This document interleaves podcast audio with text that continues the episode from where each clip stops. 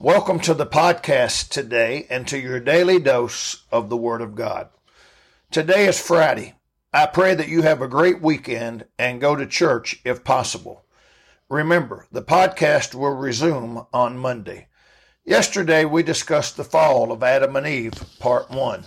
Today we will discuss the fall of Adam and Eve, part two. Adam and Eve's fall was great because of what it did to the human race. Listen to Romans chapter number 5, verse 12.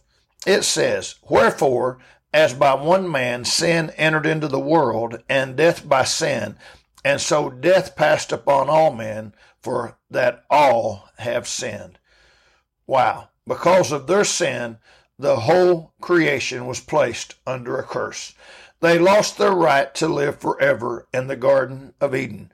Death would now become the fate of every man.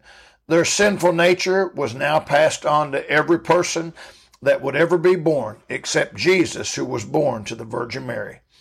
That's why we must be born again. We were born wrong the first time. We were born into sin the first time, and we all have a sinful nature. Jesus told Nicodemus in John 3, verse number 7, Marvel not that I said unto thee, Ye must be born again. You probably heard the old saying, but it bears repeating. If you are born once, you will die twice. If you're born twice, you will die once. Can you figure that out? If not, please contact me. I'd love to share it with you. I pray that you have been born again. May God bless you and have a great weekend.